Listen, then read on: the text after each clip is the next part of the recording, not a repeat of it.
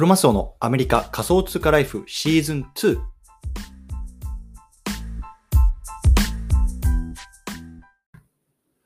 皆さんおはようございます。アメリカ西海岸在住のクロマスオです。今日は4月の19日火曜日の朝ですね。皆さんいかがお過ごしでしょうか？今日も早速聞くだけアメリカ仮想通貨ライフ始めていきたいと思います。よろしくお願いいたします。さて、今日なんですけれども、今日のテーマは NFT が新しい資金調達の方法になっている話。こんなね、テーマで話していきたいなと思います。でね、あの、早速本題の方入っていきたいと思うんですけれども、えっと、一昨日かな、あの、ムーンバーズっていうね、NFT が新たにローンチしたのご存知でしょうか？ムーンバーズ。で、これ今すっごく、あの、バズっているんですね。で、これ今までの何が違うかっていうと、あの、始めた、えっと、なんていうんですか、えっと、人たちっていうのが、もともと、えっと、投資家なんですよね。で、えっと、アントレ、シリアルアントレプレーナー、いわゆる、まあ、連続起業家っていう人たちで、いわゆるこうビジネスを構築するのがすごい上手い人たちなんですけれども、彼らがこのムーンバーズっていう NFT を、えっと、ローンチしたところ、1日で多分、えっと、日本円換算で100億円ぐらいが、えっと、収益として集まったんですね。で、その100億円っていうのをまあ今後のあの活動に当てていくというようなところでロードマップで出ています。で、これすごく面白いのが、あの今までね、あのこの何かビジネスを始めるっていう時には、まあ、あのもちろん自分の元でもあると思うんですけども、基本的にはね、例えば株式を発行して、で、投資家から資金を募ってとか、もしくはね、例えばベンチャーキャピタルとかを回ってね、彼らにこう投資の資金を入れてもらうとか、そういうようなね、あの手法が、あの王道だったわけですよね。つまり、ただ、あのこの NFT っていうのは、まあ、自分たちでね、こう何かビジネスを始めたいな、こう、資金が欲しいなってなった時に NFT を発行して、それをね、購入してもらうことで、その資金、それの売り上げっていうのを自分たちの活動資金にするっていう、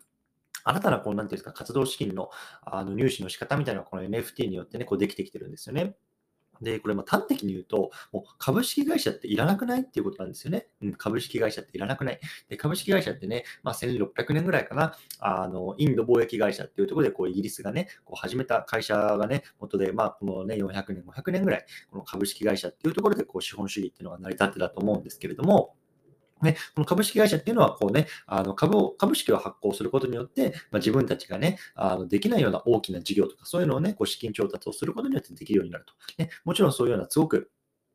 画期的なところがあったわけなんですけれども、一方でね、この何かこう自分の事業をするときに、やっぱりその株式のことっていうのを、あ株、株主ですね、株主のことをね、考えなければいけなくなるっていう弊害もあるわけですよね。本当はね、こうこうこういうことがしたいんだけれども、ね、これを言うとね、あの株価が下がるかもしれないしね、あのビジネス的にはね、あんまり良くないからね、まあ、できないなとか、そうやってね、こう何かするにもね、こう株主のお伺いとかね、顔色を見ながら何かをしなければいけないね。そんなね、あのまあデメリットがこのいわゆる、えっと、株式会社にあるわけですよね。うん。でもね、一方で、あの、NFT っていうのは、まあね、こう自分たちで、あの、やって、で、買ってもらったものに対してのね、その資金で何か自分たちでやりたいことができるような、あの、そういうような仕組みにもなっているので、本当にこれ面白いなと思いました。で、このムーンバーズは、えっと、確かね、フロアのプライス、始まりのプライスが2.5イーサ、2.5イーサなので、今の日本円だとどれぐらいなんですかね、だいたい100万円弱ぐらいかな、あの、する。まあ、で、そこそこやっぱり高級な、あの NFT だと思うんですね。で、それ確か1万体あの出てたと思うんですけども、その1万体っていうのはもう本当即完売で、今ね、あのフロック価格が20イーサとかに迫ってるので、本当にすごくあの面白い資金調達の仕方だなと思ってます。で、またね、もう一つこれ面白いっていうのが、今まで NFT っていうのは、例えばね、マーケターとか、あとはなんだろうな、えっと、デザイナーとかね、そういうようなところの方々がね、これ NFT に入ってきたと思うんですけれども、今回は、いや、あの、このムーンバーズをやってるっていうのは、このシリアルアントレプレーナー、いわゆるね、このビジネスのプロ、ね、自分たちでこうね、何かを作って売却して、何かを作って売却してっていうね、今までこうビジネスのプロの第一線でやってた人たち、ね、これ確かあのシリコンバレーの人たちだったと思うんですけれども、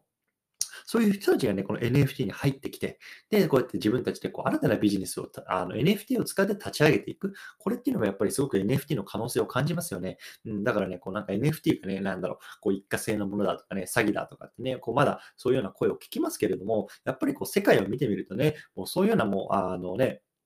こう連続起業家でもうビジネスの第一線でやってるような人たちがね、こうあのビジネスの手法としてこの NFT を使い始めてる。もうこれってもう疑う余地がないのかなって僕は個人的には思ってるんですけれども、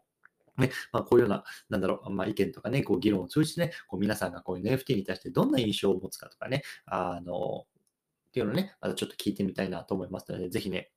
あの、ツイッターのね、コメント欄とかにもね、こう皆さんの意見とかをこういただけると、あの楽し大変嬉しいなと思います。はい。ということでね、今日はこの辺りにしていきたいと思うんですけれども、